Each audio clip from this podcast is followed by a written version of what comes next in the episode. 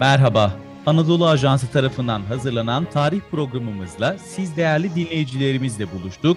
Ben Sefa Şengül. Bu programda tarihi farklı başlıklar ve temalar altında ele alıyoruz. Romtu Üniversitesi'nden tarihçi ve aynı zamanda Anadolu Ajansı muhabiri Doktor Ahmet Gençtürk bizlerle birlikte. Ahmet abi hoş geldin. Merhabalar Sefa, hoş bulduk. Teşekkürler.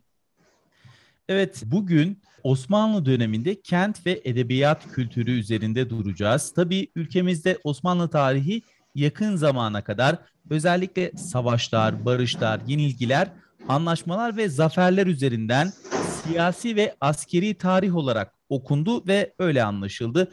Son zamanlarda ise özellikle daha önceki bölümlerimizde de değinmeye çalıştığımız üzere Osmanlı sosyal tarihi de Türk ve yabancı tarihçilerin artan ilgisine mazhar oluyor. Bugün hala üzerinde az çalışılmış ama çalışılması Osmanlı tarihine daha bütüncül bir tarih bakışı getirebilmek için önemli alanlardan biri olan Osmanlı edebiyat tarihini araştırmacı Doktor Mustafa Altuğ'la konuşacağız. Hocam sizler de hoş geldiniz yayınımıza.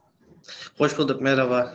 Hocam şöyle başlayalım istiyoruz. Osmanlı edebiyat tarihi biraz da hani onun kentleşmesinin Osmanlı'da kentleşmenin tarihi olduğu için Ahmet abiyle konuşurken şöyle başlayalım istedik. Kentleşmeden başlayalım istedik daha doğrusu.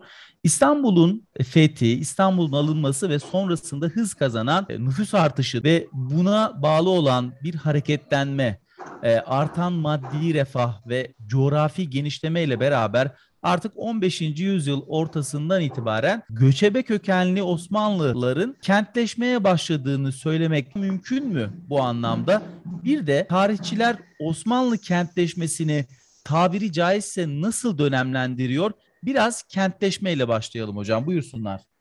Tabii e, tekrar merhaba. Esasında tarihçilerin kentleşme ile ilgili tam odaklı bir dönemselleştirmesini aslında kalıba sokmak zor. Çünkü tabii beylikler dönemi ondan önce e, Anadolu Selçukluları dönemi gibi ve erken dönem Osmanlı gibi veya Osmanlı'nın İstanbul'dan alınıştan sonraki dönemi gibi belli periyodizasyonlar yapabiliriz. Bu işin bir boyutu. Ama e, benim daha çok tabii çalıştığım odaktan gidersek şöyle bakabilirim. İşin beylikler boyutu var evet ve Osmanlı'nın İstanbul öncesi boyutu var ve İstanbul sonrası boyutu var aslında bana göre. Ee, İstanbul sonrasında çok sayıda yatırım, çok sayıda e, işte sultanların ve sultanın çevresindekilerin ve e, yatırımlarıyla işte örneğin külliyelerin, medreselerin açılması gibi ciddi bir yatırımla İstanbul odaklı bir kültür gelişiyor ve bu kültür çerçevesinde tabii edebiyat da nasibini alıyor. İşin bu boyutu var. Bu açıdan göçebe Osmanlıların bir şehirleştiğini düşünmek hatta ya da Osmanlılardan öte Türkmenlerin diyelim e, şehirleştiğini ve şehir kültürünün artık e, belli gereklerini yerine getirdiklerini düşünmek bence son derece tutarlı olur diye düşünüyorum. Çünkü İstanbul'dan önce de Osmanlılar veya e, Türkmenler, Anadolu'daki Türkmenler şehirlerde elbette yaşıyor. Ama burada e, İstanbul alışından birlikte sizin de değindiğiniz gibi ekonomik büyüme gibi e, ya da in, büyük bir imparatorluk olmanın getirdiği pek çok etkiyle birlikte diyelim esasında artık büyük bir şehirli olmak başlıyor diyelim. E, artık adına ne koyacaksak o öyle yorumlayabiliriz diye düşünüyorum. Hocam e, ilk soruyu biraz daha açarsak bu bahsetmiş olduğumuz kentleşme Osmanlı edebiyatının oluşumunu ve dönemdeki gelişimini nasıl etkiliyor? Yani aslında sormak istediğim şu o sizin bahsetmiş olduğunuz Osmanlı'nın kendinden önceki Selçuklu ve Beylik leri kapsayan bir şeyi var, mirası var. Bu da aslında bunun Orta Asya'dan gelen bir miras temeli de var.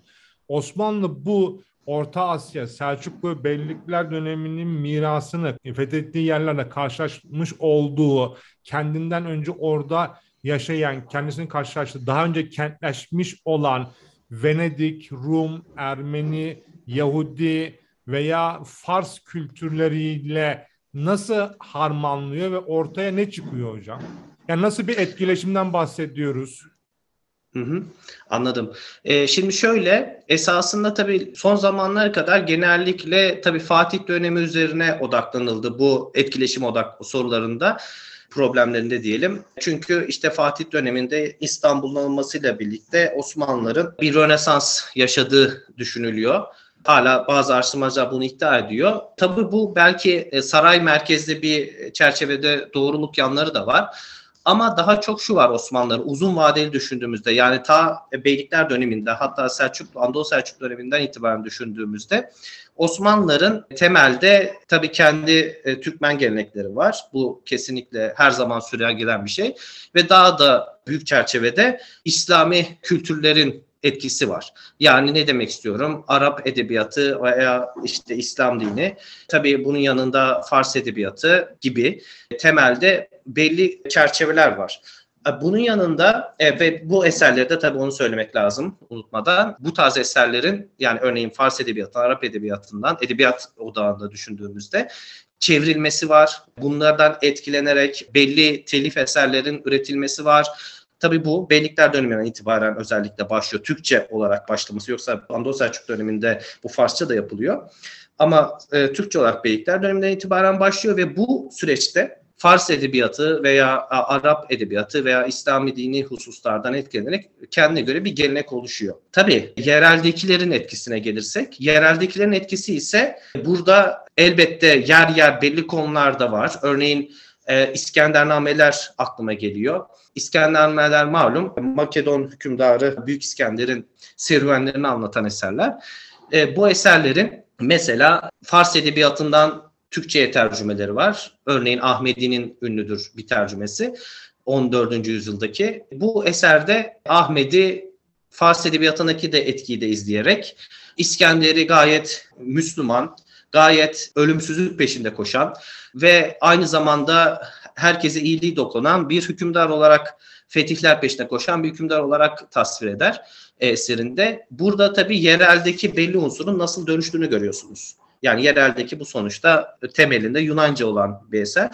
O çizgide gelen bir eser. Ama bunun nasıl dönüştüğünü görüyorsunuz. Burada ama şu önemli o halde e, belki bu örnek üzerinden düşürürsek Osmanlıların bu doğrudan belki Yunan eserlerinden değil ama İslam dairesinin içinden olarak Yunan da eserlerinden bir şekilde istifade ettiklerini görüyoruz. Ama tabii e, bu sadece yazılı edebiyat için ben bunları konuşuyorum. Yoksa sözlü edebiyat için ilerlersek son derece büyük etkileşimler var. Örneğin Hızır kültünün anlayışının Hristiyanlarla ortaklaşan yönleri, Ortodoks Hristiyanlarla ortaklaşan yönleri gibi pek çok böyle e, etkileşim sahası var. Ve tabii yine son olarak şunu söyleyeyim bu konuyla ilgili. İşte aşıklar konusu, saz şairleri yani. Onların Ermeni aşıkların da Türkçe ama Hristiyanlık temalı olarak ve Ermenice kelimeleri de içeren saz eserleri diyelim artık buna e, eserleri de var. Yani bu e, etkileşim hem yerelden Osmanlıların yeni oluşturduğu kültür dairesinde diyelim hem de Osmanlı'nın oluşturduğu kültür dairesinden diğer yerellere kadar giden etkileşim içinde olan bir sirkülasyon var. E, bunu böyle açıklayabilirim sanırım.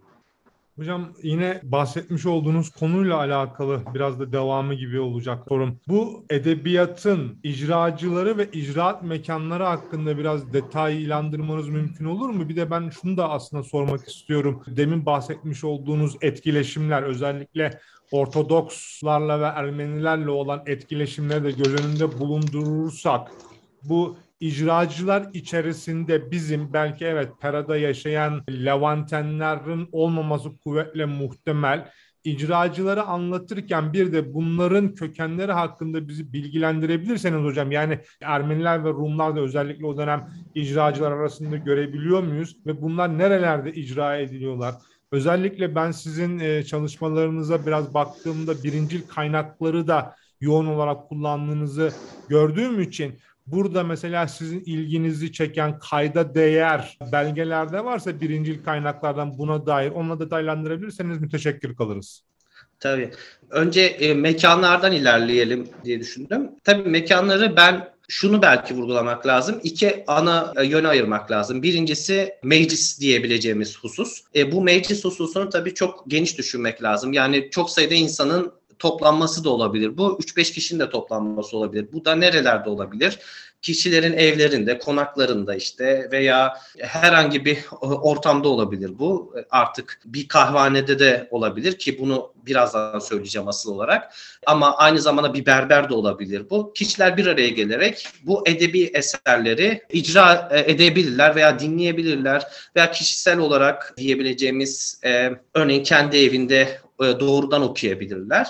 Ama bir de işin kahvehane boyutu var, ikinci boyutu. Kahvehane boyutu çünkü bu e, meselenin aslında kilit noktalarından biri olduğunu düşünüyorum. Çünkü 16. yüzyılın ortalarında bu mesele ortaya çıkıyor. Yani kahvehane konsepti ortaya çıkıyor İstanbul'da ve bu o konseptin ortaya çıkmasıyla birlikte daha önce insanlar ya evlerinde işte daha kendi tanıdıklarıyla sosyalleşirken ve örneğin cami gibi dini mekanlarda veya tekke gibi daha dini mekanlarda sosyalleşirlerken kahvehane gibi herkesin geldiği, herkesin bir şekilde orada olabildiği, her kesimden insanın bir şekilde olabildiği mekanlarda sosyalleşmeye başlıyorlar.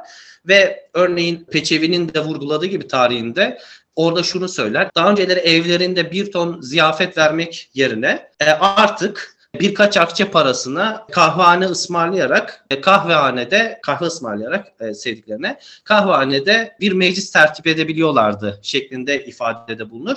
Bu işin aslında ekonomik boyutu da aslında olduğunu gösteriyor. Ama bu kahvehanelerin işte özellikle e, şehrin her yerine yayıldığını görüyorsunuz bir zaman içinde özellikle 17-18. yüzyılda bu meselenin bir boyutu. Tabii icracılara gelirsek, icracılar da kahvehanelerde çoğunlukla icralarını gerçekleştiriyorlar.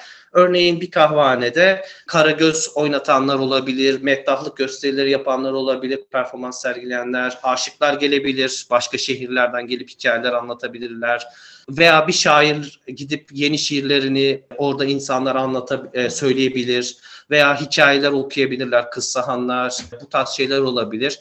E, bu tabii özellikle de e, yine Latifi'nin önemsediğim Efsaf İstanbul eserinde orada şunu vurguluyor. İstanbul'u vasıflarını anlatıyor bu eserinde Latife. Yani İstanbul'un özelliklerini sem semt anlatıyor ve Tahtakale'yi de özellikle vurgular. Çünkü Tahtakale bu kahvaneli konseptinin muhtemelen ilk çıktığı yerlerden biri İstanbul'da. Ve şöyle anlatıyor. Bir köy işte kahvanelerin olduğunu söylemekle birlikte Tahtakale'de Latife aynı zamanda işte bir köşede Karagöz oynatanlar, işte bir köşede başka hikayeler anlatanlar gibi gayet canlı bir ortamı vurgular. Bu da mekan açısından belki yine bir vurgu. Özette tekrar şunu vurgulayabilirim. Yani icracıların şairleri tabii burada nihayetinde tabii söylemek asıl da gerekiyordu. Bunu unuttum.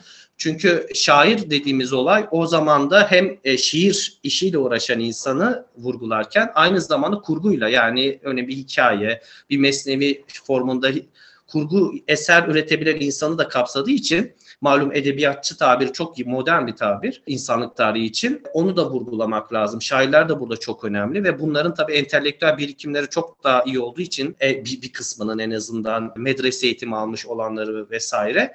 Bunların ürettiği eserlerinde tabii dilleri daha tırnak içinde kaliteli, Farsça, Arapça kelimeleri daha çok içeren eserler olabilir. Daha sanatlı olabilir. Ama aynı şairin son derece gündelik dile yakın eserleri de olabiliyor tabii. Bu da Osmanlı ile ilgili bir belli bir yanlış anlaşılma belki. Her sanki bütün e, herkesin böyle Osmanlı'da e, son derece süslü bir dille konuştuğu gibi bir algı var. Tabii bu sadece bu aslında bir hüner gösterisidir. Aynı kişi yoksa gündelik hayatta öyle konuştuğu yok muhtemelen.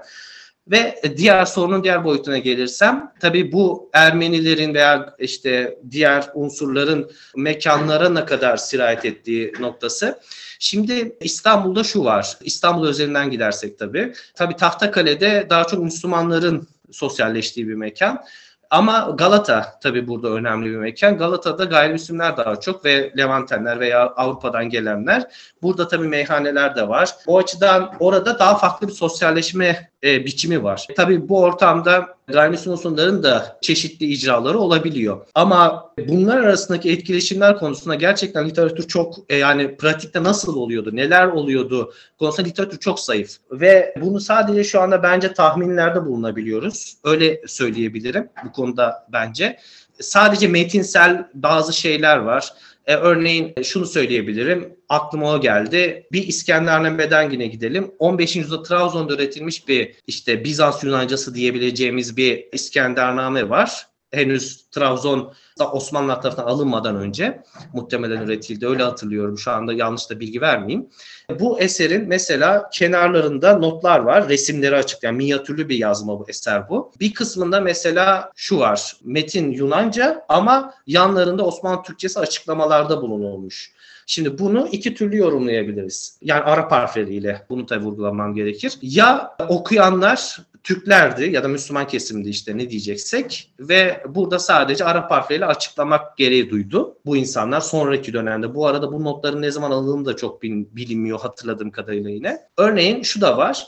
E, ya da ikinci opsiyon var. Bu kişiler Yunancadan öte Türkçe yazarak belki bunlar Hristiyanlardı ama ortak bir etkileşim havuzunda olduğu için bu metin belki Türkçe yazmakta bir beis görmediler. Bu da bir e, alternatif açıklama olabilir. Veya yine Balkanlara gidiyorsunuz. Balkanlarda da böyle farklı dilde olan örneğin dili belki Sırpça vesaire ama harfler Arap harfleri. Dil Yunanca ama harfler Arap harfleri olan yazma eserler, mecmualar yani not mecmualarda nedir onu açıklayayım dinleyenler için mecmualarda işte hikayeler not alınabilir kişilerin. Bir nevi not defterleri gibi olarak açıklanabilir o dönemin. Kişisel işte e, şiir sevdiği şiirleri yazar, doğum ölüm tarihleri yazılabilir, tarifler yazılabilir, dualar yazılabilir, büyüler yazılabilir, fallar yazılabilir. Her şey yazılabilir işte bu metinlerde. Bu tarz metinlerde bu tarz şeyleri de bulabiliyoruz. Yani mesele biraz şey bir boyutta. Ee, henüz çok fazla data olsa da ciddi anlamda araştırma beklenen bir boyut olduğunu düşünüyorum. Meselenin ikinci boyutunun.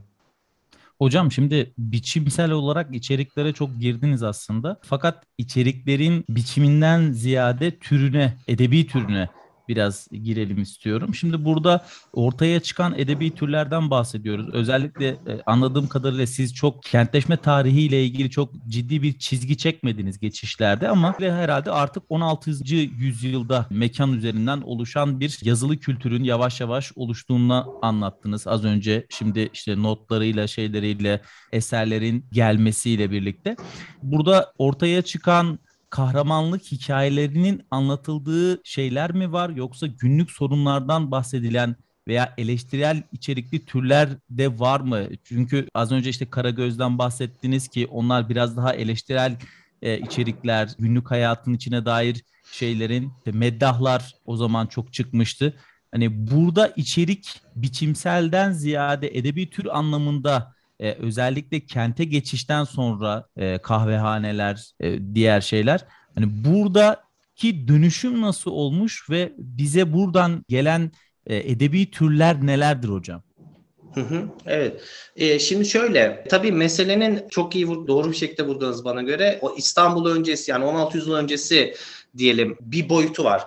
Bu boyutta yani türler konusunda tabii bunu vurguluyorum. Burada tabii edebi eserlerin türleri biraz daha farklı 16 yüzyıl sonrasına göre.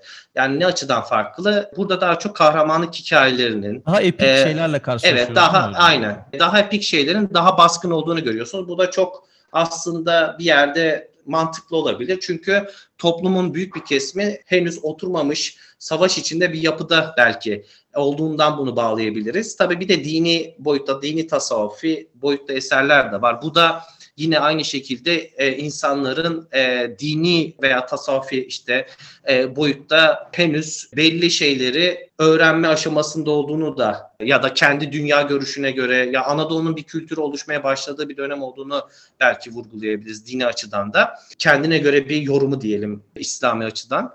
Ee, Çok özür dileyerek araya giriyorum. Tabii. Yani ya, toprak daha doğrusu etki alanı yaygınlaştıkça içtihatlar artmaya başlıyor. Ama daha dar bir çerçevede, daha göçebe bir haldeyken, toplu hareket edilirken biraz daha tek inanç üzerinden gidiliyor. Ama daha yaygınlaştıkça dediğim gibi içtihatler farklılaşıyor. Oradaki dini ve kültürel etkileşim de bölgedeki yaşayan, bir önceki yaşayan azınlıklarla beraber etkileşip daha bambaşka bir boyuta gidiyor gibi anladım. Esasında şöyle bakabiliriz. İki tarafta da bu var. Yani iki dönemde de bu var. Çünkü şu var. E, ilk dönemde yani 16 yıl öncesi dönemde Hristiyan unsurlarla özellikle tabii etkileşim var. Ya Ortodoks unsurlarla hatta daha spesifik olarak. Bunların şimdi nereden baktığımıza bağlı tabii Ortodoks unsurlarla mücadele eden, gaza yapan kişiler için tabi burada bir savaş ortamı içeren metinler var. Yani onları dünyasını bu şekilde anlatan yani Hristiyanları o şekilde temsil eden metinler var. Ama aynı zamanda tabi dini anlamda bazı metinler görüyorsunuz. Örneğin aklıma şimdi Şeyh Bedrettin'in çevresindeki insanların dini anlayışı ge- geliyor. E, burada ise daha e, Hristiyanlık Müslümanlık arasındaki sınırların çok daha muğlak olduğunu gösteren metinler de çıkabiliyor. Şimdi bu bir meselenin boyutu ama 16. yüzyıl sonrasında tabii bu meseleler biraz daha sınırları belli hale gelmeye başlıyor. Hatta daha zaman geçtikçe de daha da netleşiyor. Tabii bu işin tarihsel gelişmelerle bağlantılı boyutu. Bu açıdan bunu böyle yorumlayabiliriz diye düşünüyorum. Ama 16. yüzyılda edebi türlere gelirsem 16. yüzyılda ise mesele biraz daha renkleniyor diyebiliriz. Çünkü sizin de vurguladığınız gibi eşin tabii meddahlar gibi, Karagöz Hacivat oyunları gibi daha protest yönleri olabilen, performans yönleri olabilen eserler de var ya da eser türleri de var diyelim. Ama aynı zamanda işin daha farklı boyutları da var. Mesela nedir? Aşk boyutu. Bunun dini ve tasavvufi yönü de var. Gayet dünyevi yönü de var. Tabii bunun yanında örneğin şehirleri anlatan eserler var. Örneğin bir bahar, mevsimleri anlatan eserler var. Örneğin kahramanlık hikayelerinin tabii yine devam ediyor. Örneğin dini anlamda veya dini demeyelim de buna daha mistik anlamda e, işte ölümsüzlük arayışında olduğunu vurgulayan belli konuları temaları işleyen eserler var. E tabi hikmet türü eserler var. Yani işte daha bilgelik diyebileceğimiz yönlerde vurgu yapan eserler var. Tabi burada şu sınırı da çizmek lazım. Bir şey edebiyatla, edebiyat nedir, edebiyat dışı tartışması da tabii bu işin içine çıkıyor ama şimdi tarih eserleri de var ama tarih eserleri bir edebiyat mıdır? E, o konu biraz tabii e, problemli. Çünkü e, şiir ve kurgu dışındaki metinleri de edebiyatın içine katarsak bu sefer iş çok karmaşıklaşıyor. O açıdan ben biraz orada sınırları çizmekten gerektiğini düşünüyorum. Ama kurgu çizgisinde gittiğimizde tabii bu işin az önce söylediğim gibi türleri var. Yani konularda eserleri var. Ama buna ek olarak tabii işin bir de şiirsel formatta yazılan hikayeler var. Örneğin buna mesnevi malum deniyor. Mesnevi türünde eserler deniyor. İşte evet. aşk hikayesi ve mesnevi türünde anlatmak gibi. Bir de düz yazı olarak yazılanlar var ki bunlar da esasında 16. yüzyıldan sonra özellikle son derece artıyor. Özellikle 17-18. yüzyılda çok artıyor. Bunlara literatürde çok farklı adlandırmalar veriliyor. İşte realist hikayeler, realist İstanbul hikayeleri gibi. E, burada e, tıflı hikayeleri gibi.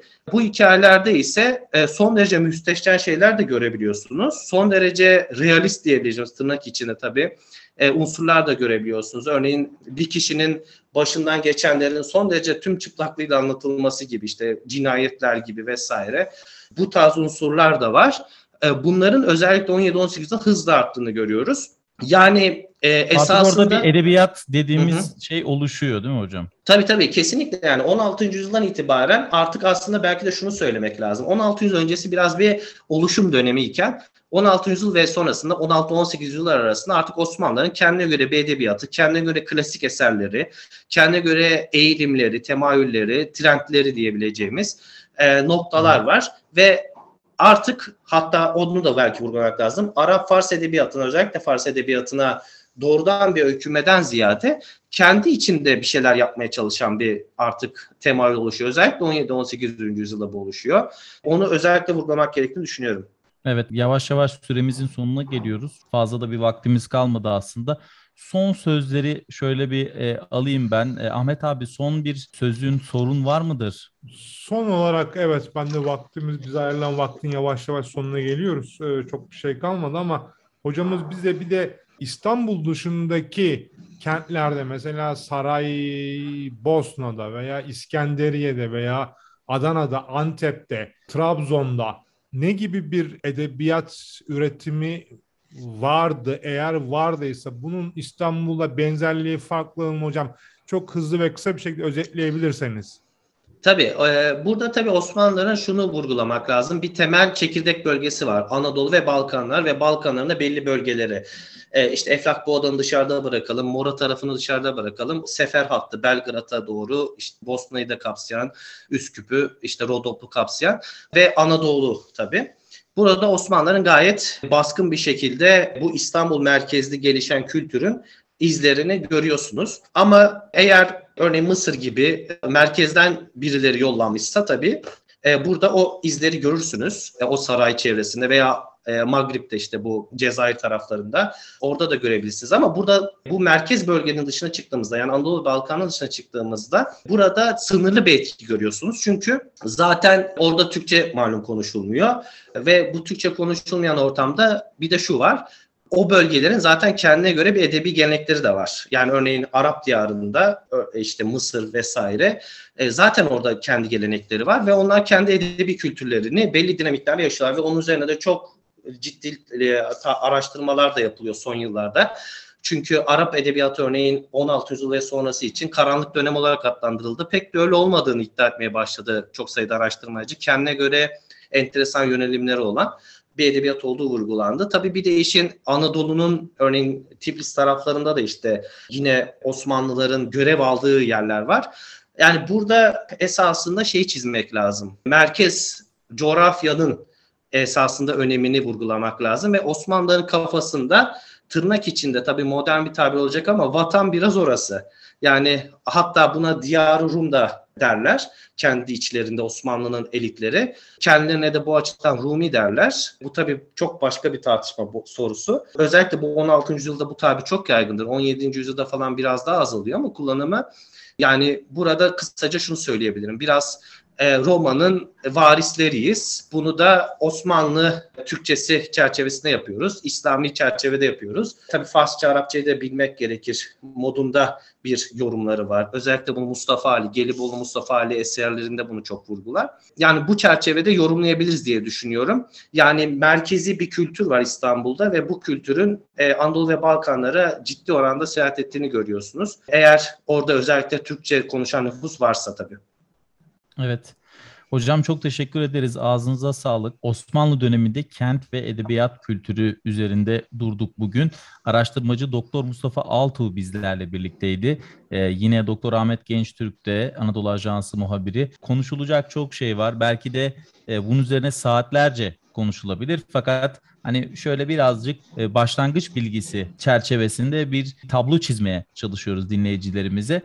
Bir yayın daha geride bırakıyoruz. Yine tarihin bize bıraktığı mirası ve onun yansımalarını konuşmaya, tartışmaya ve hatırlamaya devam edeceğiz. E, gelecek programlarımızda da farklı konularla e, kıymetli dinleyicilerimizle birlikte olacağız. Dinleyicilerimize şimdilik saygılarımızı iletiyoruz. E, esenlikler dileyerek programımızın bu bölümünü noktalıyoruz. Hoşçakalın.